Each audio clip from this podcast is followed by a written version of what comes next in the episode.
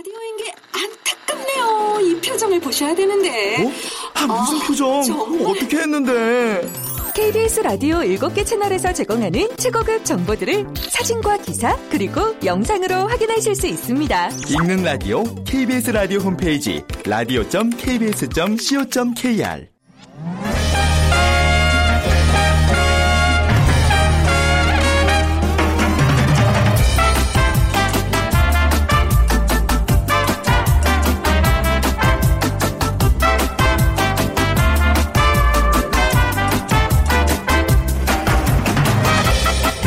안녕하세요. 빅데이터로 보는 세상 아나운서 최현정입니다.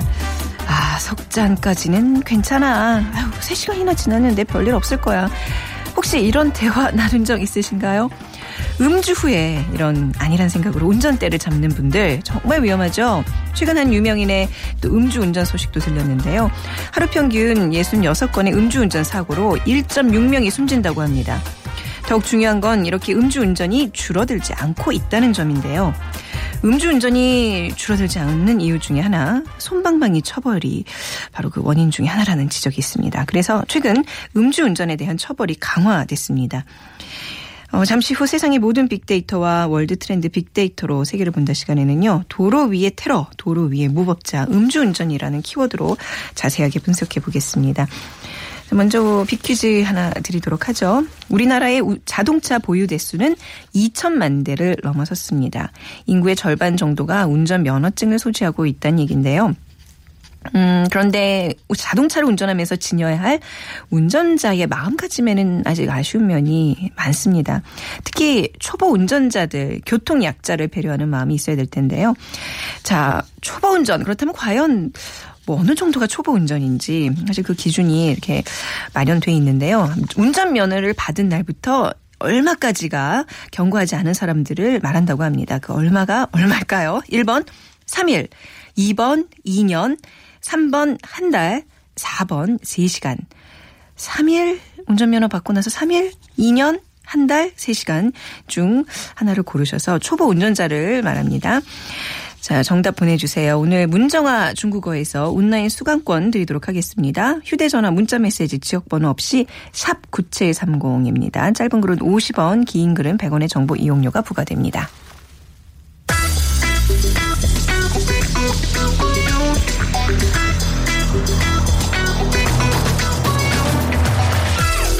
오늘 여러분이 궁금한 모든 이슈를 알아보는 세상의 모든 빅데이터. 연세대 박희준 교수가 분석해드립니다. 네, 세상의 모든 빅데이터 연세대학교 정보산업공학과 박희준 교수 나오셨습니다. 안녕하세요. 네, 안녕하십니까. 네, 음주운전.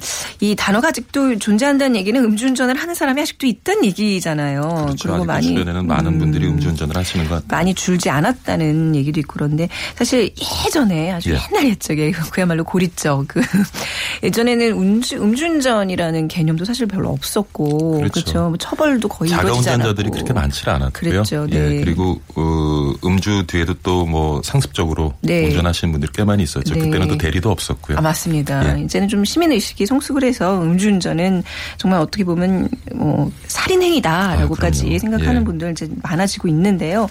지난 일요일 음주운전 사범 처벌 및 단속 강화 방안이 발표됐어요. 예.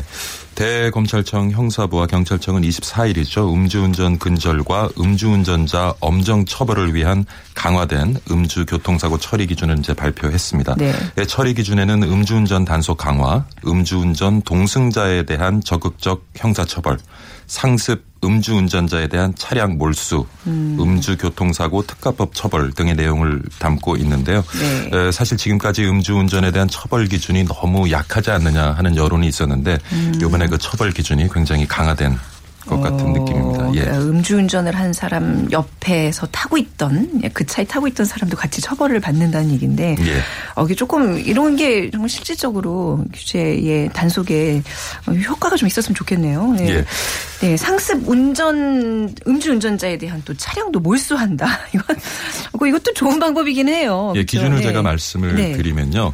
어, 그 차량 몰수 구형 대상자는 음주운전 경력이 있는 사람이 음주운전 사망 사고를 낸 경우. 아, 네. 예, 그리고 또 한 경우는 지난 최근 5년간 4회 이상 음주운전으로 적발된 사람이 음주운전으로 또 단속되는 경우. 그러니까 지난 음. 5년 동안 총 5회 음주운전을 한 경우에는 네. 차량이 몰수될 수 있는데요. 에, 경찰청 통계를 좀 들여다보면 작년 기준입니다. 음주운전 재범자 가운데 사망 사고를 일으킨 사람이 498명이고요. 네. 최근 5년 동안 5회 이상 음주운전으로 적발된 사람이 139명입니다. 그러니까 에, 작년 기준으로 보면은 637명이 이제 몰수 대상에 해당된다는 얘기인데 네. 최근 5년간 음주운전 단속 건수를 보면요. 에, 좀 줄고 있어요. 2010년에 30만 건을 좀 상회하다가 지난해는 23만 건으로 줄었거든요. 그런데 문제는 세 차례 이상 음주운전 적발 건수는 2010년에 4만 4천 건이었는데 네. 지난해 4만 5천 건으로 오히려 늘어납니다. 그러니까 전체적인 음주운전자 수는 지난 5년 동안 감소세 있었지만 상습적인 음주운전자들은 오히려 늘어나고 있다 하는 통계가 있습니다. 상습적인 게 무서운 거예요. 어떤 범죄도 이 상습적이 되기 시작하면 어떤 양심의 가치가 점점 못 느끼게 되잖아요. 그렇죠. 래서 네. 예. 마치 자기가 대단한 일 한 것처럼 무용담처럼 늘어놓는 사람이 있어요. 맞습니다. 내가 어제 그런 또 문화도 문제인 것 아, 같아요. 뭐 소주를 몇잔 마시고 운전했는데 뭐, 뭐 신호 잘 지키고 무사히 집에까지 갔다. 이게 결코 예. 자랑이 아닌데 말이죠. 예. 그리고 동승자에 대한 처벌 강화 내용 이게 굉장히 저는 눈에 와 닿네요. 그러니까 이제 술 마신 사람 옆 에 타지 말아야 되는 거예요, 그죠? 그렇죠. 예, 예. 타지 말아야 되고 네. 또 음주한 사람을 그 주변 지인들을 운전을 못하게 말려야 하는 거겠죠. 네. 그러니까 운전자가 술을 마신 사실을 알면서도 차량이나 자동차 열쇠를 건넨 사람, 음. 네. 음주운전을 하도록 권유하거나 동료, 공모하고 함께 타량, 차량에 탑승한 사람, 음. 그다음에 지휘 감독에 있는 사람의 음주운전 사실을 알면서도 방치한 네. 사람 등이 이제 포함이 된다고 하는데 네. 사실 앞으로 어, 이러한 처벌될 때 여러 가지 유권 해석이 가능한 부분이 있기 때문에 네. 어떻게 보면 좀 실효성의 논란도 있을 것 같고요. 그다음 또 하나 재밌는 것이 에, 차량을 직접 운전할 수밖에 없는 손님에게 술을 판 식당 주인도 음주운전 방조범이 될 수 있다는 겁니다. 아, 이게 자칫 굉장히 억울하게 처벌을 받는 사람들도 있을 것 같아요. 좀 식당 뭐- 주인이 이걸 어떻게 일일이 다 알 수 있을까? 그렇죠. 근데 선의의 피해자가 좀 생길 수 네. 그렇죠. 있는 조항인 것 같고요. 아, 그러다 네. 보니까 이 부분에 대해서는 좀 네. 실효성 논란이 조금 아, 있습니다. 네, 그러니까 다른 엄한 사람 피해 안 가도록 항상 각자가 좀 조심해야 된다는 얘기예요. 예. 자, 앞서 말씀하신 음주 교통사고 특 가법 처벌 어떤 내용 담고 있어요?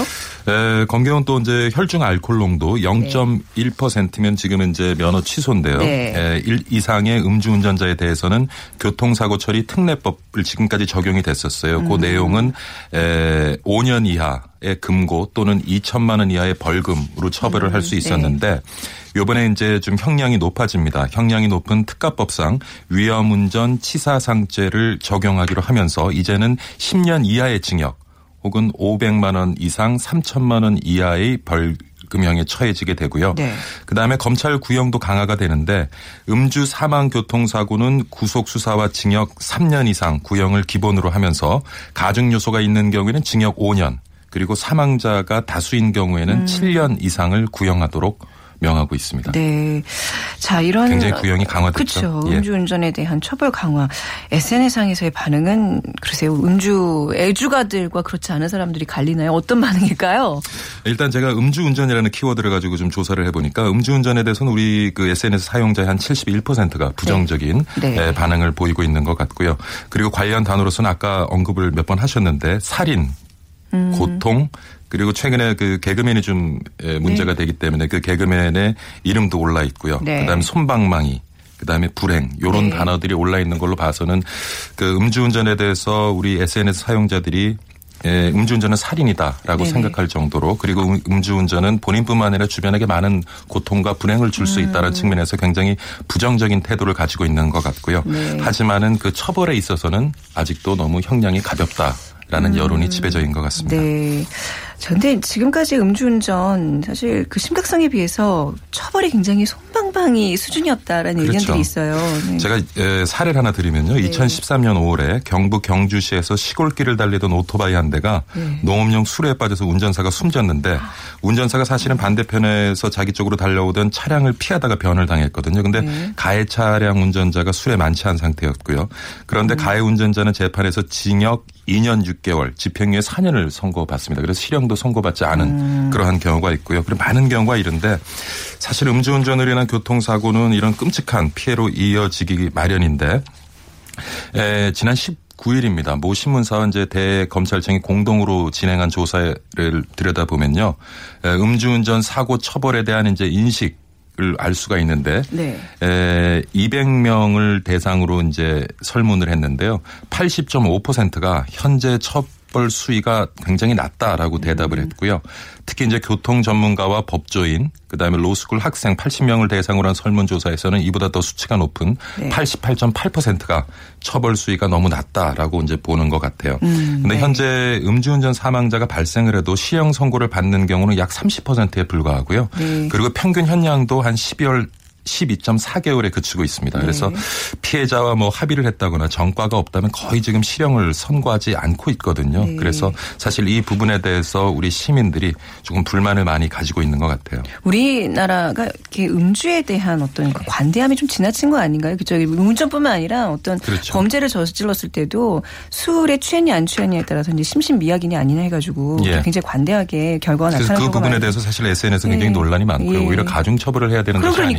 그러니까요. 예, 그런 뭐 의견도 있습니다. 네, 이게 단속 기준이라는 게 교수님 그 왜 술 드셔보시면 아시겠지만 내가 두 잔 정도만 마시면 괜찮아. 뭐 세 잔 정도는 0.05가 안 나오면서 본인들이 알아서 측정하고 이제 음 그 이제 그 운전대를 잡는 경우가 많거든요. 예, 그래서 지금 지적하신 네. 것처럼 사실 형량도 형량이지만 네. 에, 그 음주운전 기준에 대해서도 굉장히 논란이 많이 있고요. 음. 지금 국내에서는 지금 0.05 알코올농 혈중 알코올농도 0.05%를 기준으로 하고 있습니다만은 네. 에, 0.03%가 기준인 나라도 굉장히 많고요. 어. 북유럽 같은 경우에는 뭐 0.02%까지 있습니다. 그러니까 네. 0.02%면은 글쎄 한 맥주 뭐 물론 개인의 어떤 체중에 따라 차이는 있겠지만은 네. 0.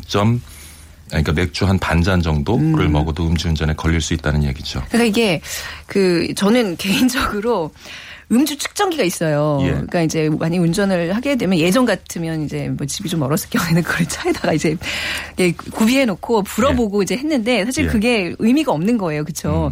그래서 아무튼 이제 술을 한 잔이라도 마시면 절대 운전대를 잡지 않는 게 원칙으로. 습관이 중요한 거죠. 그리고 하나만 제가 좀 정정해 드리면 아까 이제 술을 파는 음식점 주인 모든 그 음식점 주인이 해당되는 게 아니라 그렇죠. 이 지역은 음주운전 단속을 하니까 어 안 하니까 예. 술을 마셔도 된다고 왜 부추기는 그런 행위들 그것만이 처벌 대상이라고 합니다. 근데 이것도 좀 모호하네요. 예. 그러니까 직접 운전할 수밖에 네. 없는 상황에 있는 손님에게 네. 술을 판 경우라고 네, 네, 네. 지금 나와 있거든요. 그러니까 네, 네. 어떻게 보면 해석이 굉장히 애매한 애매하네요. 것 그렇죠. 예. 네.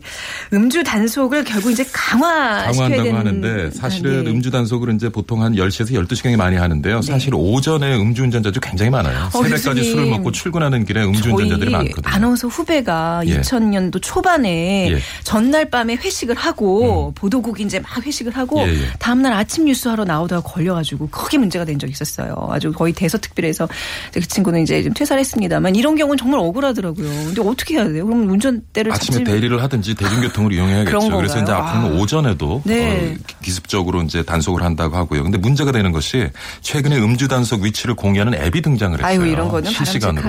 예, 그래서 네. 그 앱을 활용 을 하면서 음주운전 하시는 분들이 굉장히 많거든요. 아, 그렇게까지 해야 되나요? 예, 진짜. 그래서 앞으로 검경은 좀 더 이제 음. 장소와 시간대를 변칙적으로 네. 운영해 가면서 음주 단속을 하겠다라고 지금 네. 엄포를 놓고 있죠. 이런 거 잔머리 굴려봤자 본인만 손해입니다. 그래서 맞습니다.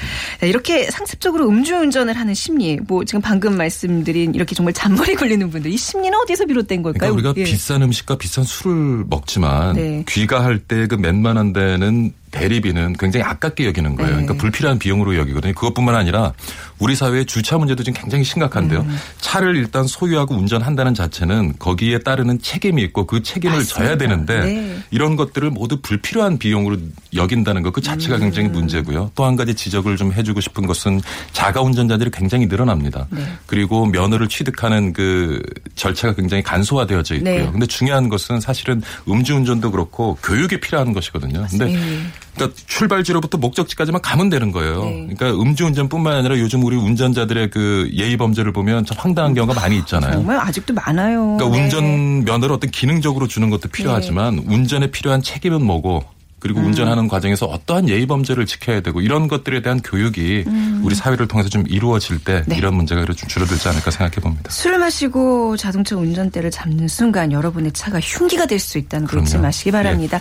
자, 오늘 연세대학교 정보산업공학과 박희준 교수와 함께했습니다. 고맙습니다. 네, 감사합니다.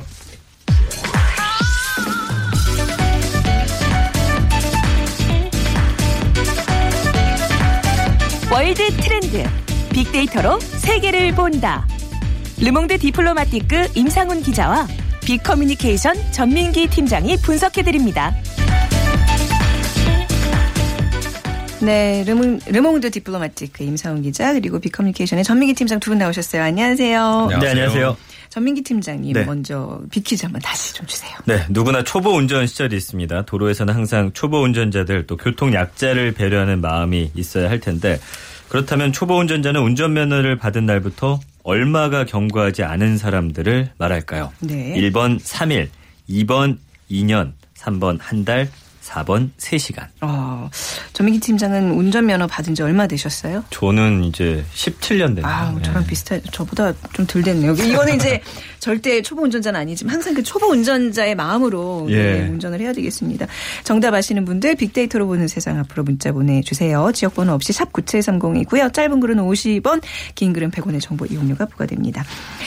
자, 앞서서 이제 음주운전에 대한 단속이 더 엄격해졌다는 보도 얘기 나눠봤는데요. 음주운전에 대한 SNS의 반응 좀 네. 살펴볼까요? 좀 일단 팀장님. 처벌 기준이 강화된다는 소식과 함께 언급량이 평소보다 300% 가까이 증가했는데 여러 여론들이 있는데 일단 상습 운전자의 차량을 몰수하겠다라는 소식에는 네. 대부분 좀 저는 의외로 이 반대를 많이 할 줄 알았는데 수긍하는 반응인데 네.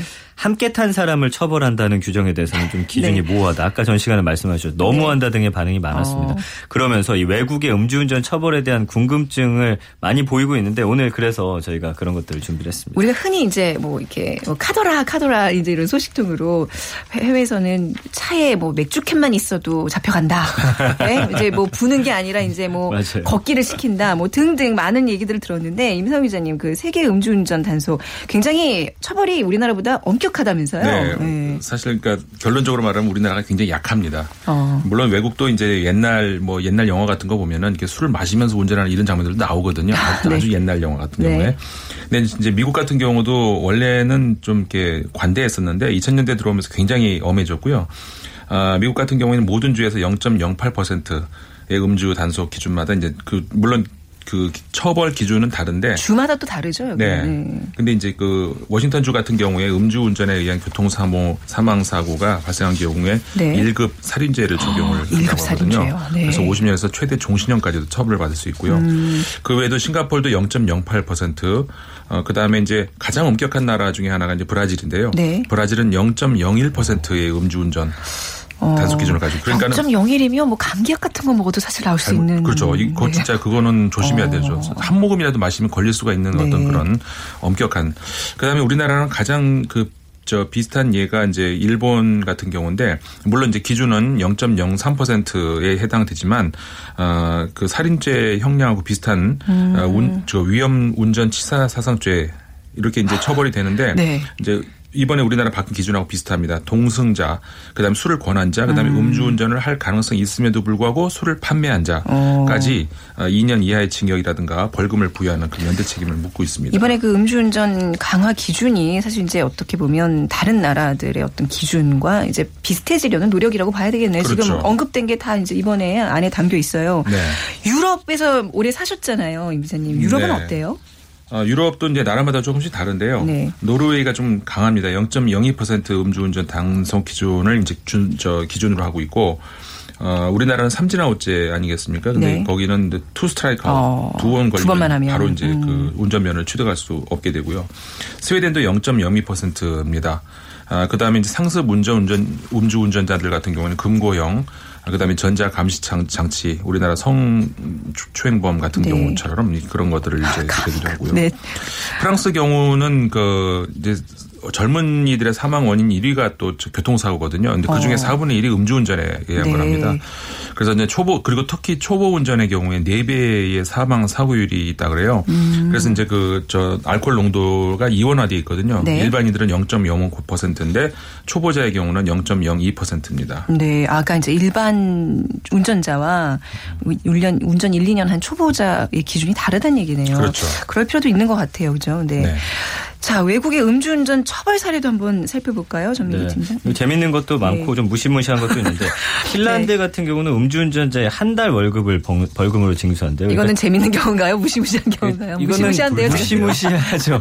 이거 월급 많이 벌수록 이제 많이 뛰어가는 거죠. 어. 그리고 이제 불가리아가 초범은 순방, 재범자는 뭐 교수형이라고 하는데 아? 이거는 사실은 유언비어예요. 아, 그래서 네. 예전 같은 경우에는 이게 뭐 차들 많지 않을 때는 네. 법이 처음 만들어졌을 때는 이렇게 돼 있었다고 합니다. 그리고 엘살바도르 같은 경우도 뭐 총사령이다 했는데 네. 실제로 1976년까지는 법이 그렇게 돼 있었대요. 네. 근데 그 이후에는 이게 좀 실정에 맞지 않는다 해서 그래서 인터넷 보면 뭐 막 무섭다 이런 글들이 많이 있는데 실제로 세계적으로 어떤 나라에서도 뭐 음주운전을 했다고 해서 목숨까지 빼앗아가는 그런 경우는 이제는 없고요. 음. 네. 말레이시아 같은 경우는 곧바로 감옥행입니다. 그래서 네. 기혼자인 경우에는 아무 잘못이 없는 부인을 함께 수감해서 물론 부인은 이튿날 훈방하는데 네. 이건 부인의 좀 어떤 그 바가지라고 하죠 우리가 속된 말로 음주운전을 그만두게 할 수 있다는 그런 효과를 노렸다고 하고요. 어, 이- 이거 좀 재밌는 방법이네요. 네. 어. 러시아 예. 지금 남편이 살아나와선다고 그 안에서 정말 가혹한 형벌을 형벌일 수 이게 더 있겠는데요. 무서울 수 있어요. 그렇죠.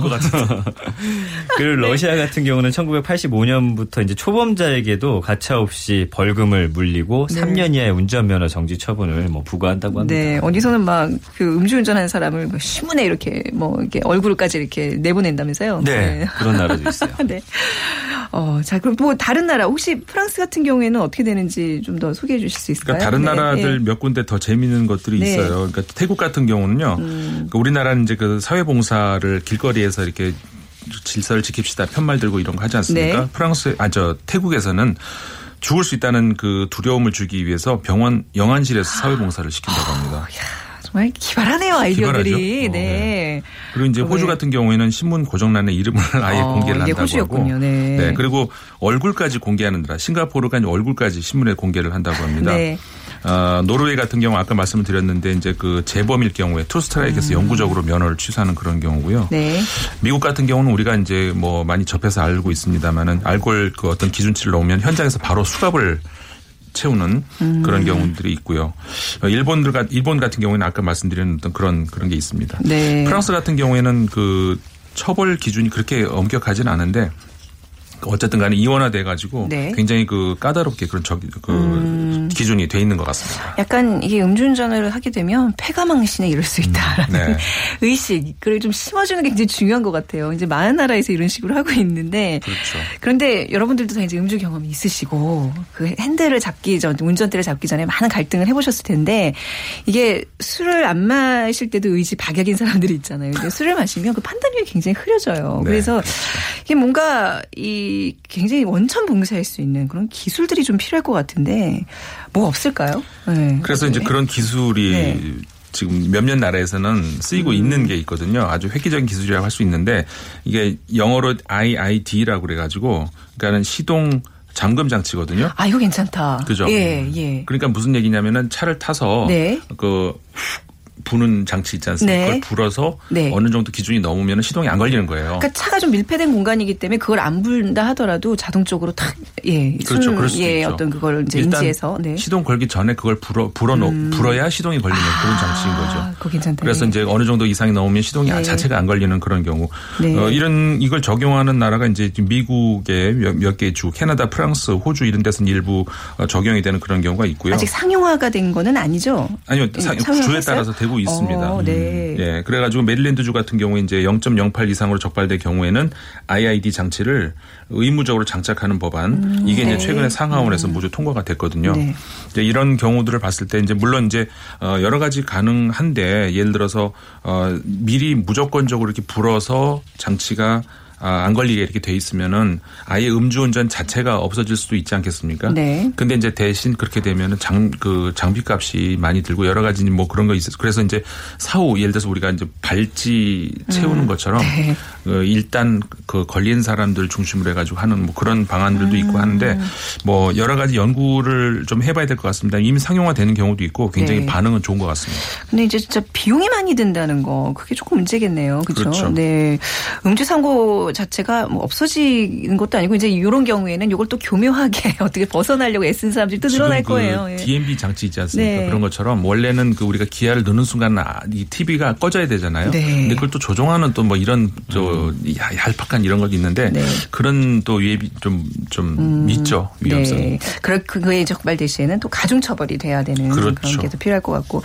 자, 이게 근본적으로 술을 많이 많이 마시, 마시는 그런 문화에서 좀 비롯되는. 것 같아요. 네. 우리나라 술 소비량 좀 살짝 한번 알아볼까요? 대단합니다. 이 성인 남자 네. 맥주 섭취량이 쌀 섭취량이 5분의 1입니다. 1년 동안. 그래서 성인 남자 상용식품 중에 3인데 네. 특히 맥주가 다른 상용식품에 비해서 섭취 빈도는 굉장히 적은 데 비해서 네. 그러니까 이게 높다는 거는 한 번 마실 때 많이 마신다는 거거든요. 어, 네. 그래서 우리나라 연간 술 소비량이 맥주가 34억 병이고 34억 병이요? 어주가 21억 병. 예. 아, 대단하네요. 이그 양이 국제 구역의 수영장 600개를 아. 채워도 남는 거고요. 그렇게 말씀하시니까 어, 어마어마하네요. 네. 예. 또 맥주병을 길이로 늘어놓으면 시속 네. 120km 새마을 열차로 102일 동안 달릴 수 있는. 이런 거 누가 다 이렇게 조사해요? 요거 네. 또 이걸로 박사하겠다고 하는 분들이 사람이 있더라고요. 먹는 양인가요? 그래서 이게 우리나라 사람들이 술을 얼마나 즐기는지를 아. 단적으로 보여주는 예죠. 그래서 네. 우리나라 국민이 한 해 동안 술을 마셔서 생기는 경제적 손실을 또 돈으로 따져봤더니 네. 13조 8천여억 원으로 전체 국민 총생산의 약 4%에 해당합니다. 굉장히 찔리네요. 이 통계에 일조하고 있는. 일조하셨어요. 예, 아, 정말 반성해야 되겠습니다. 그 음주 문제, 사실 뭐 적당히 마시고 남한테 피해만 안 준다면 아무 문제가 없는데 그 음주 피해 중에 가장 심각한 거는 음주 운전인 것 같아요. 맞습니다. 네. 이게 본인뿐만 아니라 그 무고한 사람의 어떤 목숨이나 건강까지 해칠 수 있기 때문에 절대로 해서는 안 되는데 제가 특히 2030 문화 트렌드 하고 있지 않습니까? 네. 이 자가 운전자로서 20대, 30대 직장인들이 음주운전을 가장 많이 한대요. 그게 이제 대리비도 사실 푼돈이라고 생각하기에는 이제 크게 느껴지는 분들이 있거든요. 그리고 또 젊은 혈기에 그냥 에이 그냥 가지 이런 분들 많은데 음. 네. 저는 개인적으로는 이게 법 같은 것들이 좀 더 강하게. 예, 네. 해야 되지 않을까. 아까 프랑스의 경우도 이제 네. 이- 봤지 않습니까? 네. 이제 그 젊은 특히 이제 초보 운전의 경우는 더 엄격하게 적용하는 그런 것들도 네. 한번 이원화 시키는 것도 한번 생각해 볼 만한 일인 것 같아요. 네, 그 이제 왜 운전면허 자격을 이제 좀 어린 나이에 주는 나라일수록 있죠. 그죠? 그게 약간 젊은 혈기에 좀 음주운전이 더 늘어날 수 있는 소지도 좀 분명히 있는 것 같아요. 네. 그러니까 이제 분명한 거는 음주운전에 관한 교육을 좀 더 강화시키고 맞습니다. 운전면허를 어, 발급해야 될 텐데 말이죠. 음주운전의 위험성 뭐 누구나 다 아는 사실일 텐데 그렇죠. 조금 짚어주시겠습니까? 일단 주의력, 네. 판단력, 그다음에 운동 능력이 저하되니까 굉장히 위, 위험합니다. 음주로 인해서 또 잘못된 운전 조작, 또 운전 조작 생략 이런 거가 많고요. 야간 같은 경우에는 이제 앞에서 반대편에서 대형차가 오잖아요. 네. 그 전조등이 딱 비쳤을 때 시력이 돌아오는 시간이 훨씬 늦어집니다. 아. 술을 마시지 않았을 때보다 그거에 굉장히 위험하고요. 또 대상의 움직 임과는 상관없이 주정차된 차량이나 도로상의 정지 물체 뭐 보행자 음. 이런 것들에 대한 판단이 늦기 때문에 뭐 당연히 그렇겠죠. 그리고 음주 운전과 무면허 운전이 또 함께 나타나는 경우가 많아요. 한번 네. 음주운전 했던 사람들이 습관적으로 더 많이 한다는 통계가 있거든요. 그렇죠. 그래서 네. 이런 사람들을 더 관리를 중점적으로 해야 할 것 같습니다. 네. 음주 문화에 대한 어떤 우리 문화의 관대성 이것도 문제인 것 같아요. 이게 좀 이렇게 연세 있으신 분들은 제가 꼭왜 집어서 임, 임 기자님한테 이렇게 손가락질해서 죄송한데 음, 술 마시고 오래 했는데 좀 실수를 했다 그러면 아유 그냥 취중해서 그렇지 하면 좀 다 이렇게 넘어가는 경향이 그러니까요. 있잖아요. 그런 문화가 좀 고쳐져야 네. 될것 같고. 그리고 네. 이저 저는 굉장히 중요한 문제가 하나 있는 것 같은 네, 네, 것이 네. 어, 알코올 농도 이게 수치로 나오지 않습니까? 근데 예. 수치로 안 나올 만큼의 알코올을 마셔도 사실은 굉장히 몸이 이완되면서 졸음이 음. 맞습니다. 온다는 거죠.